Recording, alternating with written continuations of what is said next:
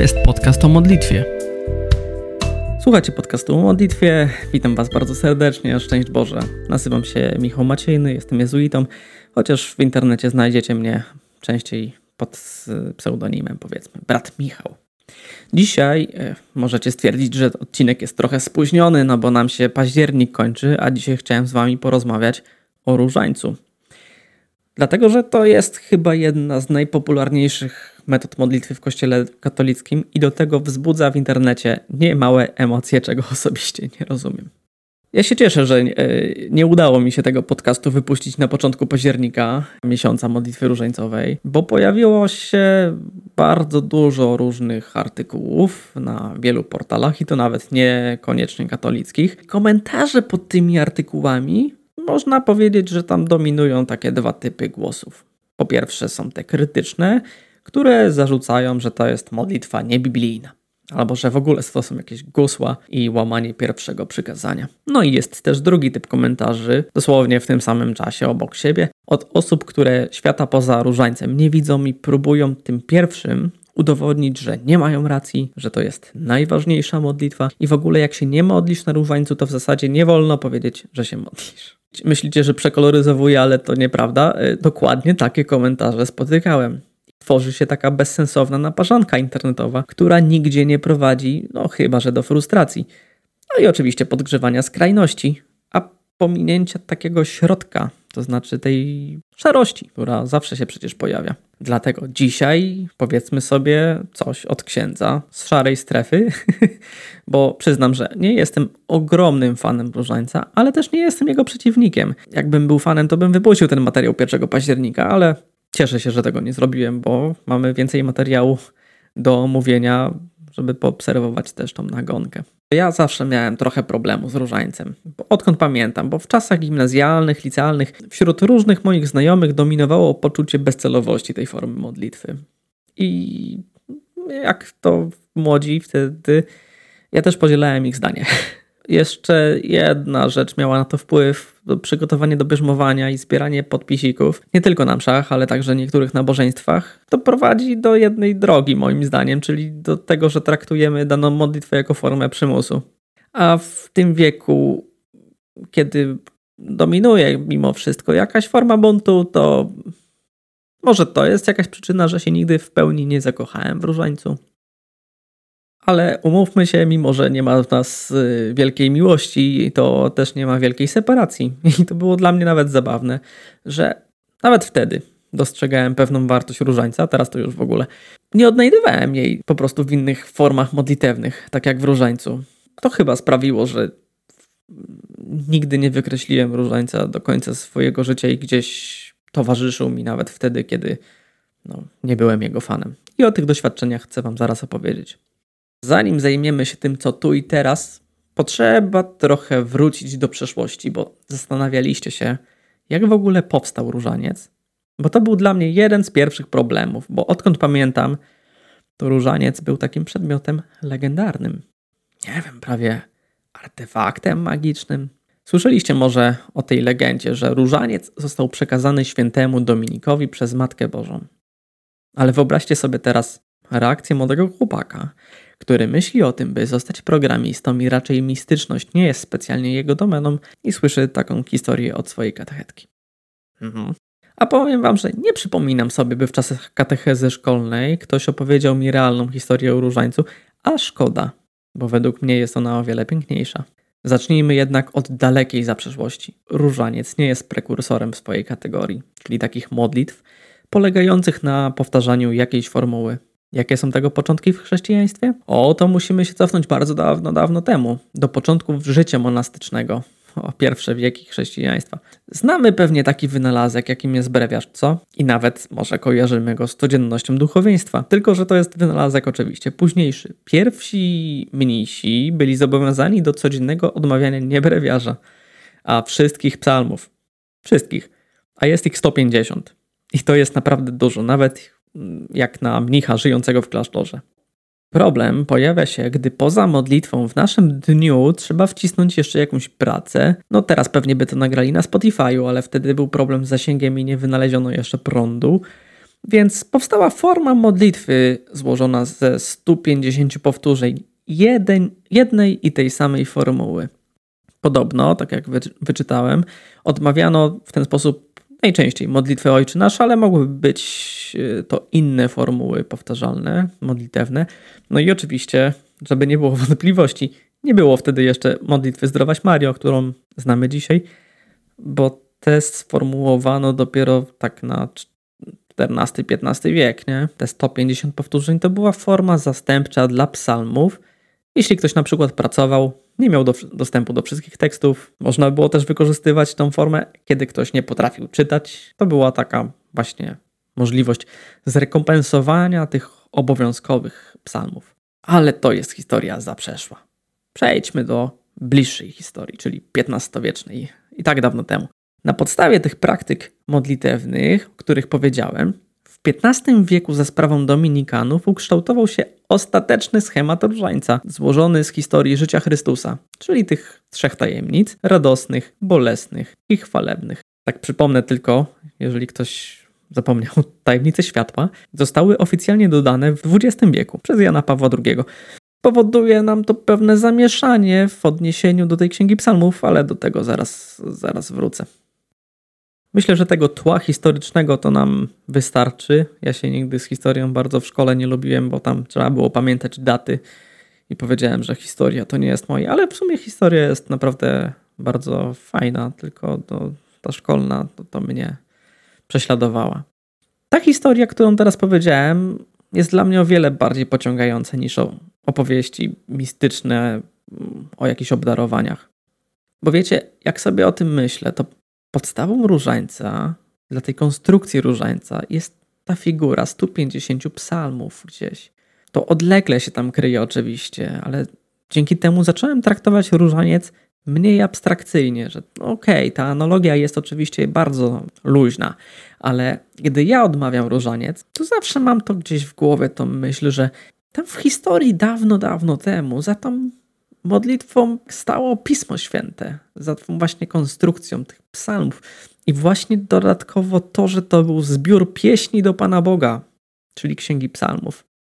Nie wiem, moje serce przez to zupełnie inaczej podchodzi do każdego kolejnego powtórzenia tego zdrowaś Mario. Ja osobiście to traktuję tak, jakbym w rzeczywistości odmawiał właśnie te psalmy, że to jest też gdzieś moją intencją tego, tego odmawiania. Oczywiście powstaje nam pewien problem, jak wspomniałem, ta bezpośrednia jakaś analogia, którą można by budować, została nam sobie tak zburzona przez Jana Pawła II, który oficjalnie wprowadził kolejną tajemnicę różańca, czyli tajemnicę światła. No i jakbyśmy dalej chcieli mówić o 150 psalmach, to nam się podstawowa matematyka wykłada, bo teraz powtórzenie jest 200. No ale umówmy się, to nie jest jakaś poważna, wielka trudność, ponieważ ta analogia to bardziej ciekawostka historyczna. Głównym elementem w różańcu są tajemnice. Ja wiem, co niektórzy pewnie powiedzieliby, że podstawą są paciorki i odmawianie 50 razy zdrowaś Mario. Ale jeżeli w takim rozumieniu yy, pozostaniemy, to różaniec faktycznie będzie dla nas nudny i żmudny, tak jak dla mnie w czasach szkolnych.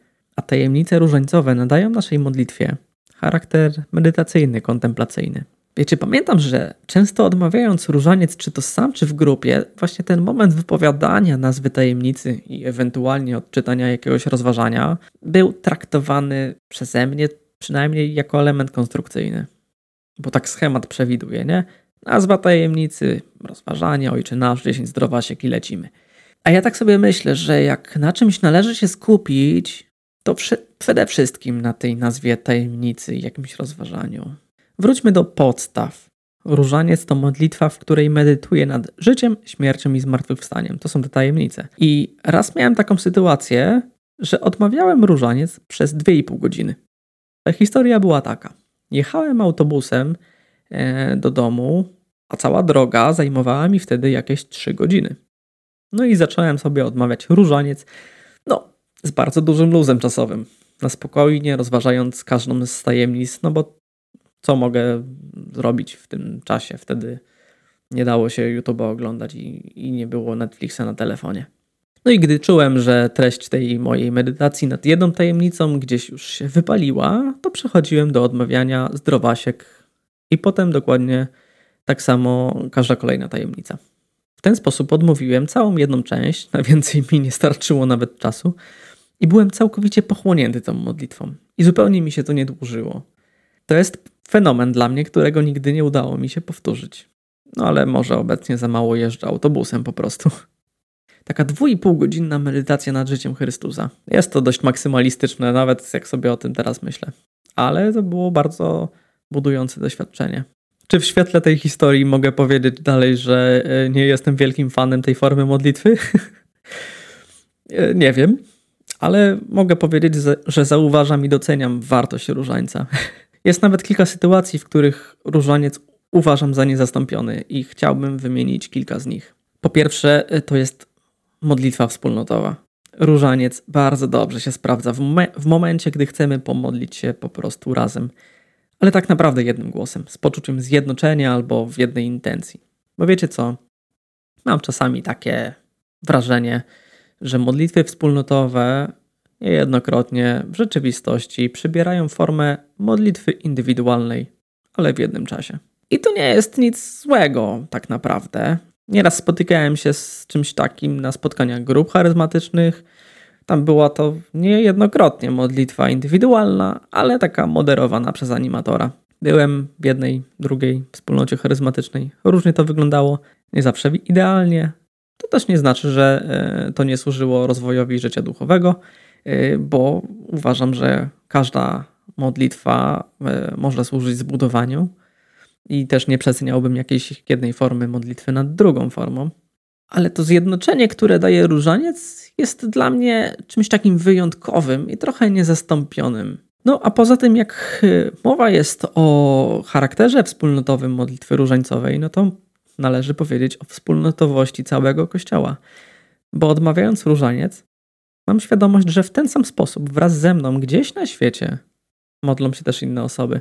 A w ten sposób mogę też postrzegać różaniec jako modlitwę łączącą mnie z całą wspólnotą Kościoła, gdzie wspólnie chcemy modlić się w jednym duchu. Druga rzecz to prostota. To znaczy, różaniec w swojej formie jest bardzo prosty, nie? A przez to to jest modlitwa, która może łączyć pokolenia. Bez większego trudu poradzi sobie z różańcem 90-letnia babcia, ale także 9-letni wnuk. I mogą się pomodlić po prostu wspólnie.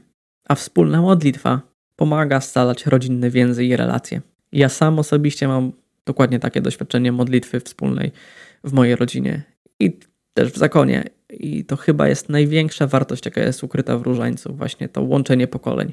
Na przykład pamiętam taką sytuację w zakonie, gdy przychodziliśmy do jednego starszego jezuity, będącego już w czasie leczenia paliatywnego. I razem modliliśmy się na różańcu. W zasadzie już prawie nie był w stanie mówić. I jak pytaliśmy, czy chce odmówić różaniec, to bez słów tylko kiwał głową na potwierdzenie i brał różaniec z szafki. No a potem głównie poruszał ustami w momencie, gdy miał odmówić tą drugą część Zdrowaś Mario. My zawsze prowadziliśmy ten różaniec. I powiem wam, że ja nie wiem, kto więcej na tej modlitwie korzystał. Czy on, czy my. No i właśnie to jest kolejna rzecz, o której można wspomnieć. To znaczy, że różaniec jest niezależny od naszego stanu i humoru. Czy jestem zmęczony, czy wypoczęty, czy zdrowy, czy chory, czy siedzę w domu, czy jadę autem, mam dużo zewnętrznych bodźców, czy przeciwnie – po prostu mogę ten różaniec odmówić. I prawdą jest, że rozproszeń przy odmawianiu może przychodzić bardzo dużo. No i pewnie najlepszy czas na modlitwę to moment, gdy jestem wyspany, najedzony i mam względny spokój wokół siebie. No bo te podatności na rozproszenia zewnętrzne wtedy są o wiele niższe, nie zajmuję się tym po prostu. Ale jednak ta prostota różańca pozwala mi pomodlić się wtedy, kiedy naprawdę mi się nie chce modlić, bo na przykład jestem zmęczony. No i druga sprawa z tym związana to to, że mogę swoje zaangażowanie trochę dawkować. Choćbym miał odmówić tę modlitwę jakoś mechanicznie, no to mam przecież świadomość, dlaczego ja chcę ją odmówić. Dodatkowo różaniec to modlitwa policzalna. No, ma zamkniętą strukturę. Kiedyś się te paciorki po prostu kończą. Mam poczucie początku, mam poczucie końca, no i z jakiegoś doświadczenia osobistego można też określić, ile ta modlitwa zajmuje. A to oznacza, że to mogę dość sprawnie zaplanować. To, że mogę to zaplanować, prowadzi mnie do jeszcze jednej rzeczy, czyli porządkowania mojej modlitwy. Bo to nie jest wtedy tak, że modlitwa jest jakąś wypadkową mojego humoru, pięciu minut wolnego czasu, który może się znajdzie, a może się nie znajdzie. Podjęcie tego nie jest zawsze proste, bo wiecie, to jest trochę jak z decyzją, że od jutra będę codziennie biegał. Wielu się deklaruje na y, 1 stycznia, że no to czas zmienić swoje życie, a wychodzi potem po dwóch tygodniach jak zwykle. Ale myślę, że tak w jednym i w drugim przypadku nie ma co się zrażać, nie? Bez podejmowania prób po prostu nie pójdziemy nigdzie dalej. To było kilka takich rzeczy, które ja osobiście najbardziej odnajduję w różańcu. Uważam to za główną zaletę różańca i, i szczerze naprawdę nie odnajduję tego tak bardzo w innych modlitwach, jak właśnie, właśnie w modlitwie różańcowej.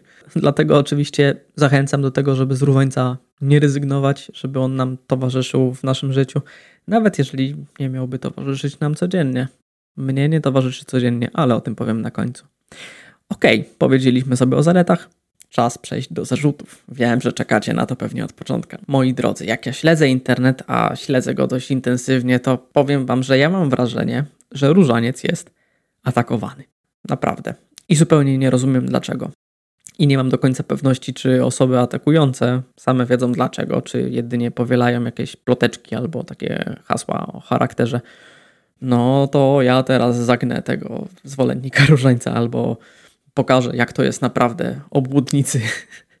Nie wiem, no wiecie, to jest trochę takie moje gdybanie w temacie. Pewnie każda osoba ma i trochę inne spojrzenie. Fakt jest taki, że pod neutralnym emocjonalnie artykułem o różańcu, w którym osoba dzieli się swoim doświadczeniem, nagle jest 600 komentarzy ponad, a pod innymi artykułami jest około 20 komentarzy. No i zdecydowana większość tych komentarzy była nacechowana emocjonalnie. Specjalnie sobie przejrzałem, chyba nie wiem. Przejdźmy sobie i zobaczmy w takim razie te kilka zarzutów, co tam się pojawia, bo jest parę takich, które, które ciągle wraca. Jeden, drugi albo trzeci. Pierwszy taki argument, z którym się spotykam najczęściej w ogóle na TikToku, yy, nie tylko w kontekście różańca, yy, to jest yy, odpowiedź na wezwanie Chrystusa. Nie bądźcie gadatliwi jak poganie, bo to jest taki powszechny zarzut na różaniec, litanie, nowenny, Przykro mi to mówić do autorów tego zarzutu. To nie jest ta wspomniana gadatliwość. No, może to ładnie brzmi w komentarzu na TikToku. Możesz nawet myśleć, że to taki wow, szachmat, ale to, to nie może być praktycznie przypisane do żadnej modlitwy chrześcijańskiej. Tylko, że żeby to stwierdzić, no to trzeba zobaczyć, na czym polega w ogóle modlitwa pogańska, którą w tym zdaniu krytykuje Chrystus. A wiecie, na czym polegała? Polegała na ubłaganiu bóstwa przez wielokrotne powtarzanie modlitewnej formuły. I z tym powtórzeniem byłbym bliżej osiągnięcia celu mojej prośby. To jest trochę jak to zdobywanie punktów doświadczenia w grze komputerowej. Im mam więcej, tym skuteczniejsza jest moja modlitwa. No i po osiągnięciu odpowiedniego poziomu, bóstwo spełni moją prośbę. Czyli poprzez ilość osiągam swój cel. To nie jest modlitwa chrześcijanina. Modlitwa chrześcijanina, jaka by ona nie była, tylko chrześcijańska modlitwa chrześcijanina, ona ma zupełnie inną podstawę. Czy to będzie różaniec, czy modlitwa charyzmatyczna, czy cokolwiek innego, y, modlitwa spontaniczna, coś takiego jak skuteczność modlitwy, to jest termin, który jest dla mnie obcy, szczerze. Nie jest to taki stan policzalny jak doświadczenie w grze. Ja w ogóle jestem bardzo krytyczny wobec wszelakich artykułów typu najskuteczniejsza modlitwa w intencji i tu można podstawić sobie cokolwiek, znalezienia męża, yy, dobrej pracy, yy, czegokolwiek. Takie treści według mnie w ogóle zaburzają rozumienie, czym jest modlitwa i powodują większy zamęt duchowy. No to jak to jest z tym wyborem jakiejś formy modlitewnej? Wybór formy modlitwy może mi pomóc w przybliżeniu siebie do Pana Boga, a nie w przybliżeniu Pana Boga do mnie. To nie jest tak, że ja go za sznur ciągnę teraz. Bo każda modlitwa, wierzę w to całym sercem, jest przez Pana Boga usłyszana i ilość powtórzeń nie ma na to wpływu. Dlatego absolutnie nie można tego zestawić z ewangeliczną gadatliwością pogan. Na przykład, czy wspomniane na początku codzienne odmawianie wszystkich psalmów było gadatliwością? No umówmy się, zdecydowanie tak. Ale czy to była gadatliwość taka jak u pogan? Absolutnie. No ale czy ta argumentacja kogoś przekonuje? Jak ktoś jest pewnie zapatrzony w swoje zdanie, no to nie ma szans. No to może przejdziemy do drugiego z zarzutów. Czy różaniec to nie jest zwykła mantra? To, co gdzieś by łączyło różaniec z mantrą, no to oczywiście jest odmawianie jakiejś sentencji. Tylko, że w różańcu nie chodzi o mechaniczne powtarzanie. To nie jest fundament tej modlitwy, bo podstawą różańca jest medytacja tajemnic, które są odmawiane przez modlącą się osobę. Nawet znajomy ksiądz, pamiętam, że kiedyś w jednej konferencji o różańcu, którą prowadził, doradziłby w momencie, gdy odmawia się te wspólne zdrowaśki, to w momencie, gdy nie wypowiadam słów, przeznaczyć ten czas na rozmyślanie nad treścią tajemnicy. No wiecie, jak w grupie odmawiamy, no to zawsze jest ten podział.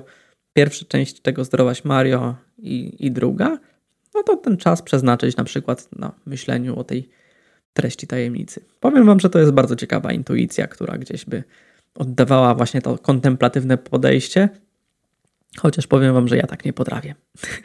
Ale możecie sami spróbować, dlaczego nie. Dajcie znać, czy, czy Wam to służy, bo może Wam to będzie służyć.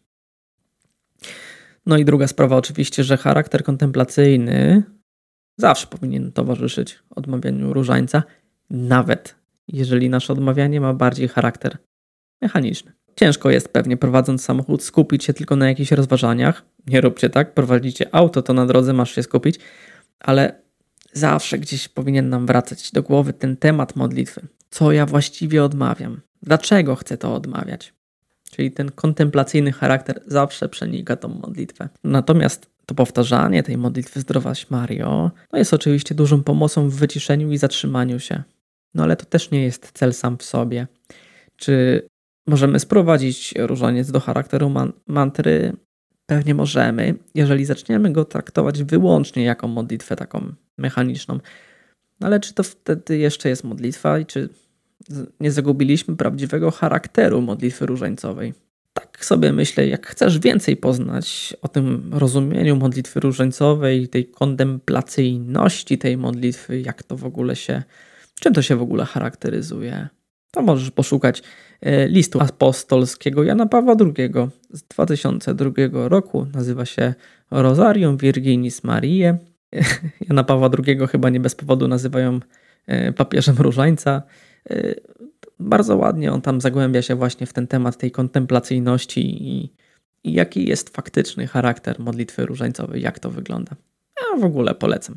No to przejdźmy może do ostatniego zarzutu i trochę nie zarzutu. To znaczy chodzi mi o charakter Maryjny Różańca i to, że katolicy modlą się do Matki Jezusa, a nie do samego Jezusa. Wiecie co, w kontekście Różańca mm, muszę powiedzieć, że to nie do końca jest prawidłowe myślenie, bo Różaniec ma charakter chrystocentryczny. Bo rozważamy tajemnicę z życia Chrystusa w trakcie odmawiania Różańca i to osoba Jezusa ma go przenikać to Jezus Chrystus jest punktem wyjścia dla modlitwy różańcowej, a nie Matka Boża. E, oczywiście prawdą jest, że Maryja jest w tej modlitwie obecna bardzo konkretnie i wyraźnie. Jakby nie było, to modlitwa Zdrowaś Mario jest konstrukcyjnym elementem różańca. Tylko, że misją Maryi jest prowadzić nas do swojego Syna. To znaczy wskazywać nam y, tą prawdziwą drogę do Jezusa, i ta jako pełna łaski, której owocem życia jest właśnie Jezus, tym się modlimy w tej modlitwie przecież Zdrowaś Mario, ona może nam nakreślić kierunek tej wędrówki. Dlatego uważam, że ten zarzut trochę wynika z błędu w tym rozumieniu tego fundamentu różańca. E, więcej o tym fundamencie mówi Jan Paweł II we wspomnianym liście, ale oczywiście zostaje nam wątek modlitwy do Maryi i świętych, tak w ogólności. To jest zarzut, który dość regularnie się e, pojawia w różnych tam mediach. Tylko, że postanowiłem ten temat poruszyć w odcinku o litaniach. Tak sobie pomyślałem, bo tam to dopiero może się zarzutów zrobić. Chociaż przyznam, że dawno żadnych nie słyszałem. No, no, chyba to, że ostatnio różaniec jest na topie, to o różańcu jest, a o litaniach nie ma.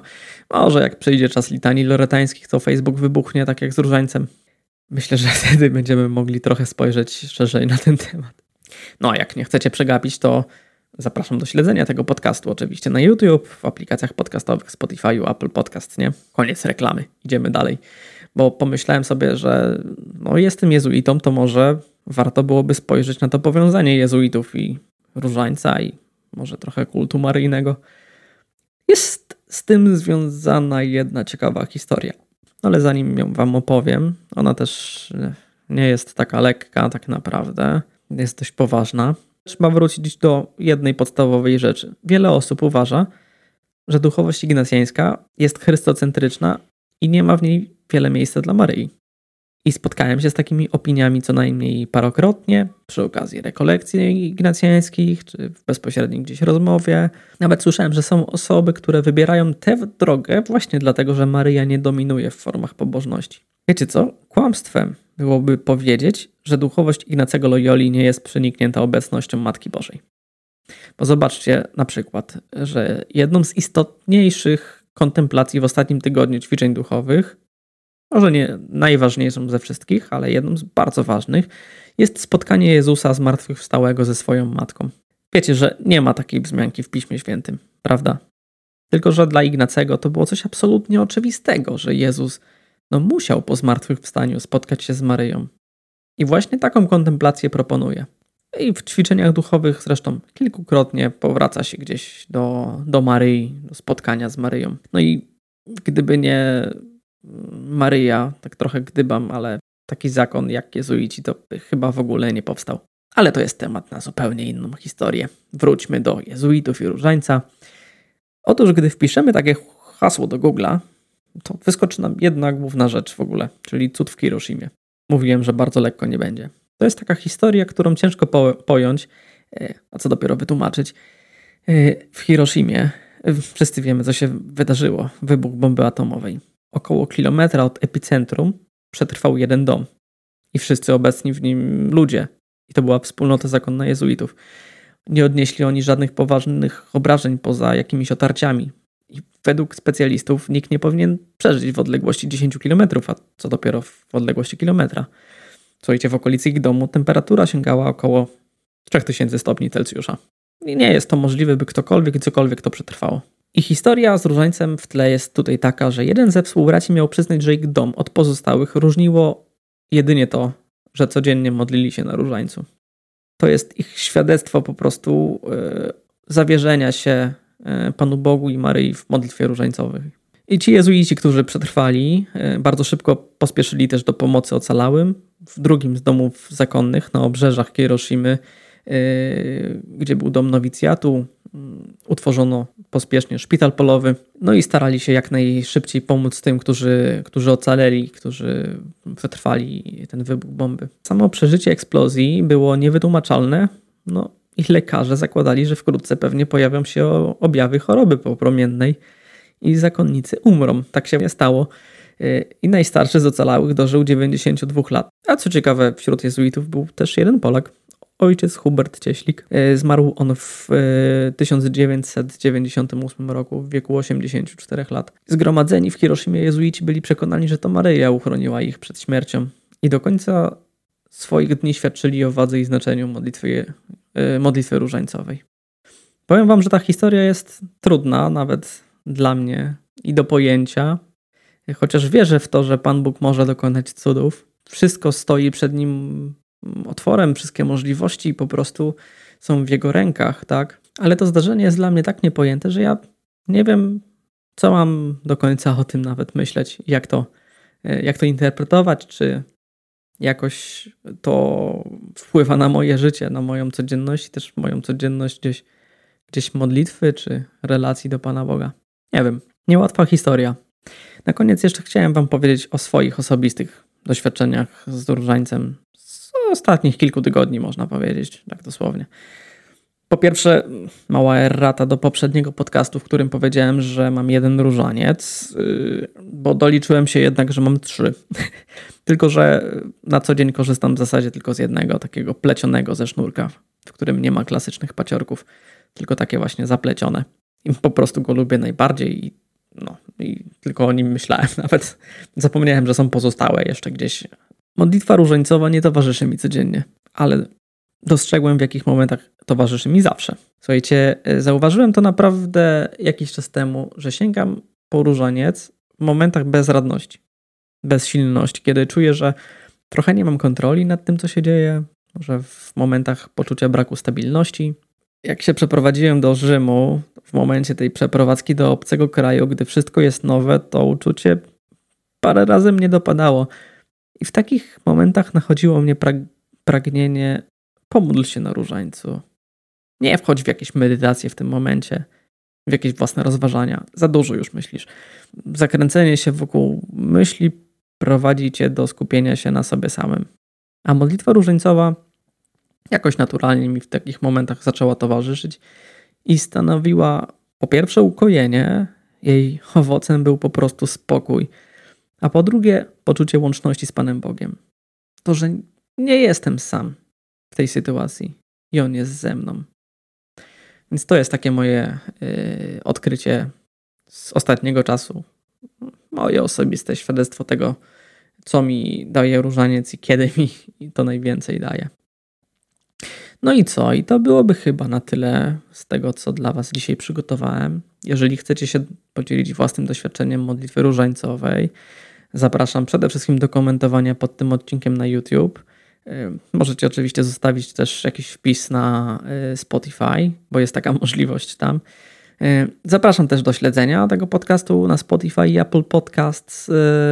Możecie także pisać własne propozycje przyszłych odcinków, które mógłbym za jakiś czas poruszyć. Taka opcja istnieje także na wspomnianym Spotify'u, jakby co. Chyba to tyle.